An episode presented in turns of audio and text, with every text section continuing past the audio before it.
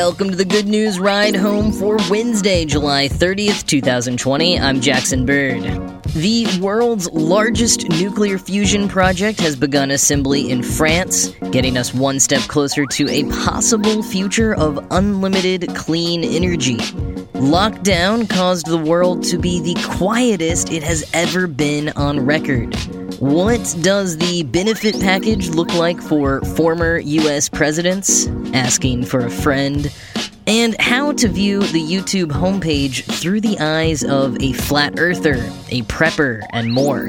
Here are some of the cool things from the news today. Yesterday, the assembly phase began for the world's largest nuclear fusion project. ITER, or International Thermonuclear Experimental Reactor, is a collaboration between China, the European Union, India, Japan, South Korea, Russia, and the United States, and it is located in southern France. Assembly is expected to take about four and a half years, and when complete, the aim of ITER will be to show that fusion power can be generated safely, sustainably, and scaled for commercial use. If successful, we'll be looking at an unlimited source of clean, renewable energy. Quoting the BBC, Nuclear fusion is an attempt to replicate the processes of the sun on Earth. It differs significantly from nuclear fission, which has been our only way of getting electricity from atoms since the 1950s. Fission has proven to be hugely expensive. It generates large amounts of radioactive waste and raises serious concerns about safety and the proliferation of weapons. Fusion is the process that drives our sun. Every single second, millions of tons of hydrogen atoms crash together in the tremendous temperatures and pressures of our parent star. This forces them to break their atomic bonds and fuse to make the heavier element helium. Natural solar fusion generates enormous quantities of heat and light. For decades, researchers have been trying to replicate this process on Earth, or build the sun in a box, as one physicist dubbed it. The basic idea is to take a hydrogen gas, heat it to more than 100 million degrees until it forms a thin, fragile cloud called a plasma, and then control it with powerful magnets until the atoms fuse and release energy. Potentially, it can generate power that is low carbon with smaller amounts of waste. It also comes without the danger of explosions. End quote. And quoting further from CBS News, the idea of fusion dates back to the 1920s, and scientists have chased after the concept ever since. In the 1960s, the Soviets took a major step forward when they developed the tokamak, a donut shaped chamber that uses a powerful magnetic field to confine a hot plasma to generate fusion. To this day, a tokamak is the leading candidate for industrial scale fusion and lies at the heart of ITER. ITER's tokamak will be a behemoth. Once assembled, the round chamber made up of more than 1 million components will be 100 feet across and contain the world's largest system of superconducting magnets. Constructing the machine piece by piece will be like assembling a three dimensional puzzle on an intricate timeline. Dr. Bernard Bigot, Director General of ITER, said in a press statement. Every aspect of project management, systems engineering, risk management, and logistics of the machine assembly must perform together with the precision of a Swiss watch. End quote. And because of how complex it is, ITER has already been beset by delays and budget overages for years. An article last fall from the BBC laid serious doubts about ITER running on anything close to its proposed timeline, casting doubt that ITER would have a demonstration fusion power plant working even by 2050. So, this isn't anything that's going to solve the climate crisis in the near future. But here's a bit more on how the process at ITER will work, quoting CBS News again. The process to generate fusion energy is both enormously sophisticated and elegantly simple. To begin, a few grams of deuterium and tritium, forms of hydrogen, gas are injected into the huge donut shaped chamber of the tokamak. The hydrogen is then heated until it becomes a cloud like ionized plasma. That plasma is shaped and controlled by 10,000 tons of superconducting magnets. And when the plasma reaches 150 million degrees Celsius, fusion occurs. In the fusion reaction, a tiny amount of mass is converted to a huge amount of energy as ultra high energy neutrons escape the magnetic cage and transmit energy as heat. The heat is then absorbed by water circulating in the walls of the tokamak, making steam. In a commercial plant, a steam turbine will then generate electricity. After four and a half years of assembly, in December of 2025, ITER scientists and engineers hope to launch First Plasma, the initial event demonstrating the machine's functionality. If all goes according to plan, the plant at ITER will produce about 500 megawatts of thermal power.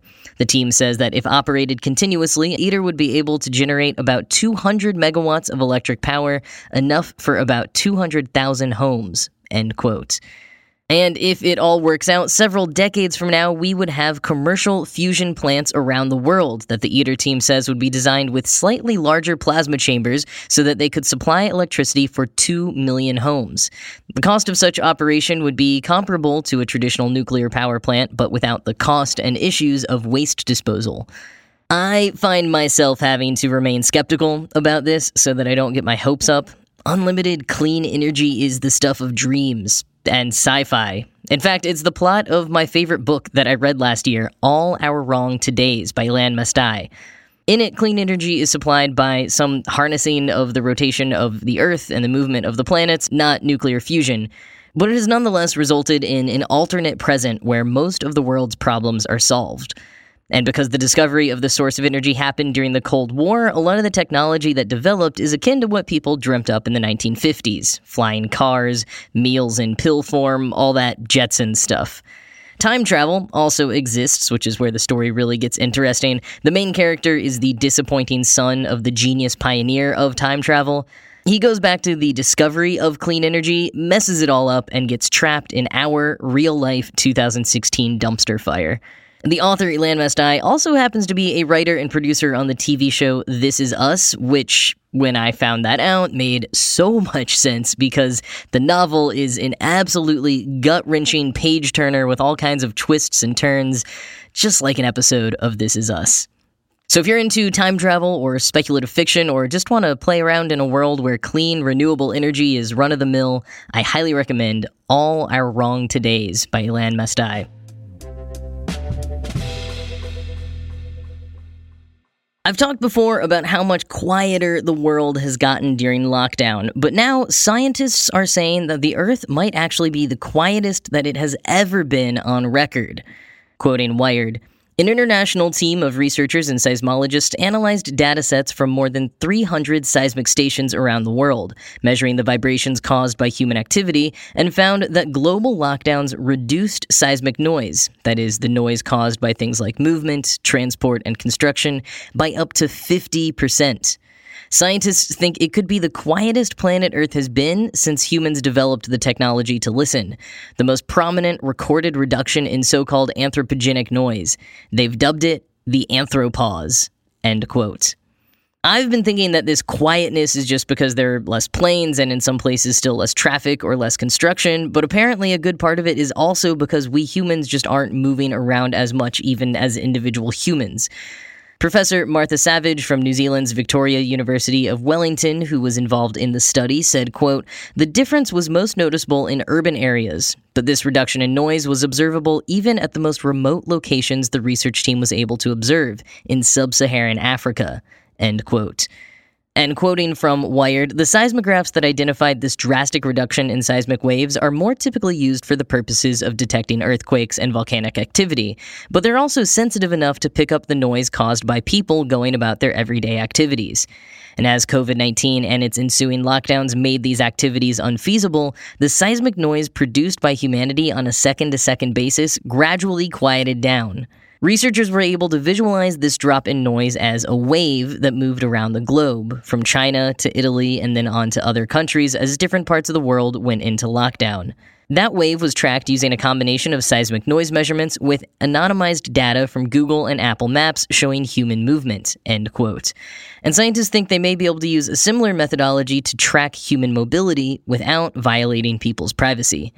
Now, I'm not going to lie, either I just got used to the quiet or I have extraordinarily loud neighbors, which is true because this eerie quiet people have been talking about isn't something I've noticed since like the first week of lockdown. But I suppose the science doesn't lie, and either way, it is pretty cool to think about.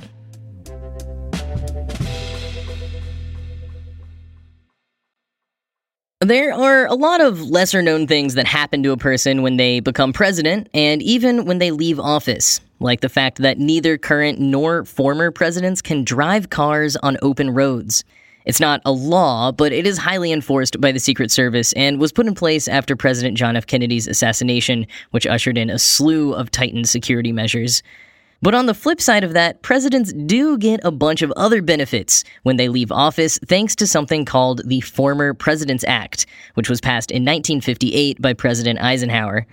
Chief among those benefits is a lifelong annual pension of just over $200,000, which is currently being paid by the Secretary of the Treasury to Jimmy Carter, Bill Clinton, George W. Bush, and Barack Obama.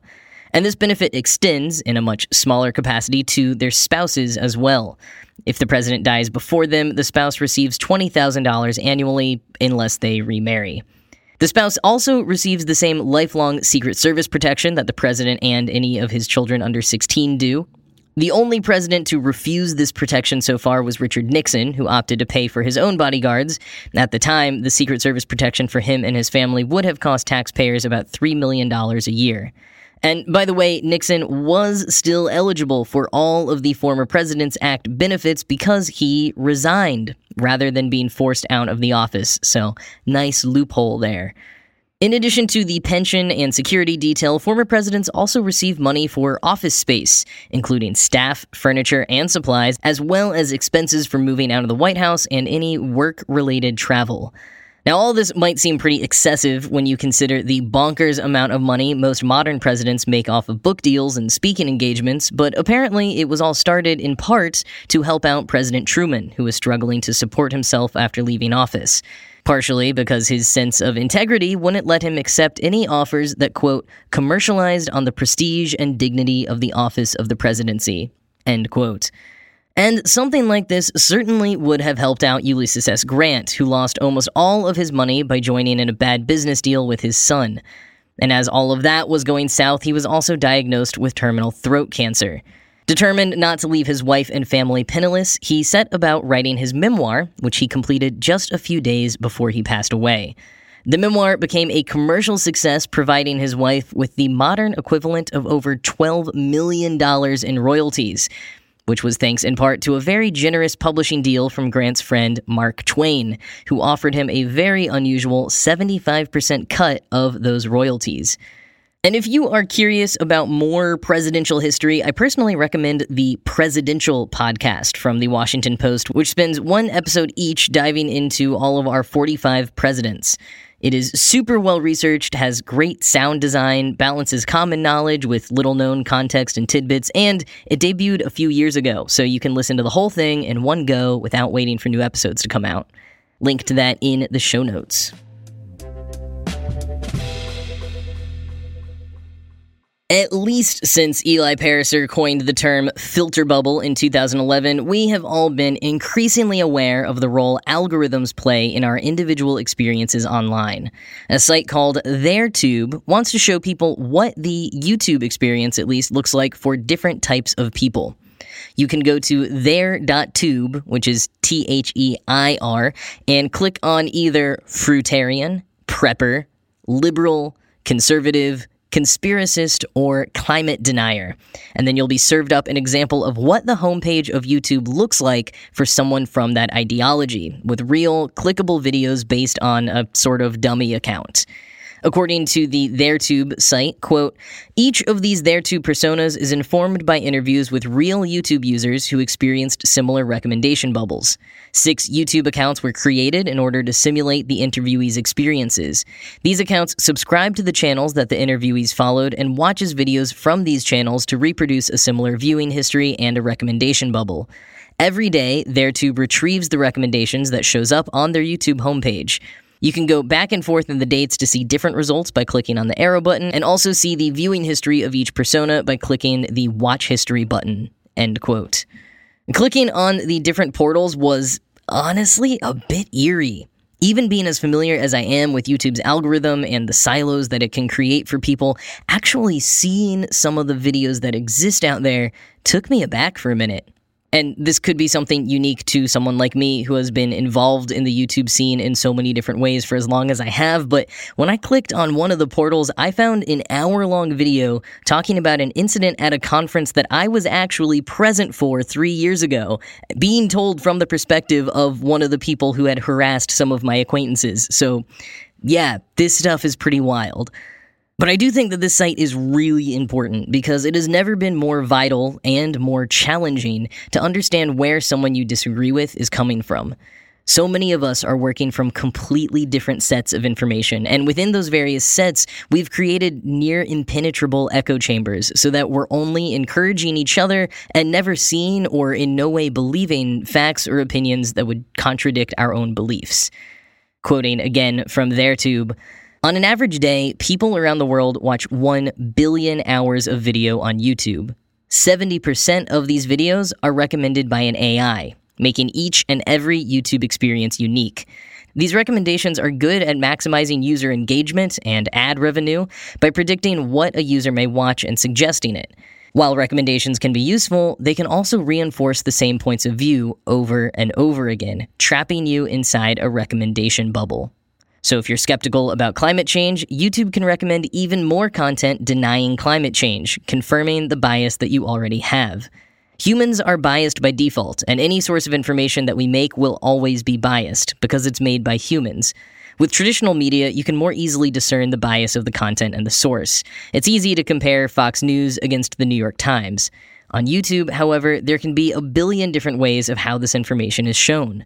And the problem with this it's difficult to understand what kind of information bubble you're in because there's no easy way for you to compare your YouTube experience to that of others. End quote. Until TheirTube. So if you want to see that other experience, you can do that again on their.tube. And if you want to dive deeper into this phenomenon and try to understand it a little bit more about just how someone, anyone, can get ensnared in it, I highly recommend the podcast Rabbit Hole and the documentary Behind the Curve. So, Rabbit Hole is a New York Times produced limited series podcast investigating the origins and impacts of everything from the alt right and QAnon to PewDiePie and more. And Behind the Curve is a documentary currently on Netflix that follows several prominent flat earthers.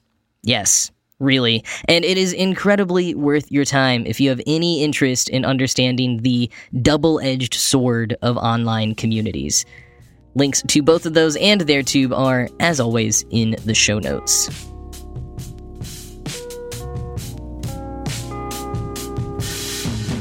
That is all for today. As always, this show is produced by Ride Home Media. I am Jackson Bird. I hope you all have a good rest of your day, and I will talk to you tomorrow.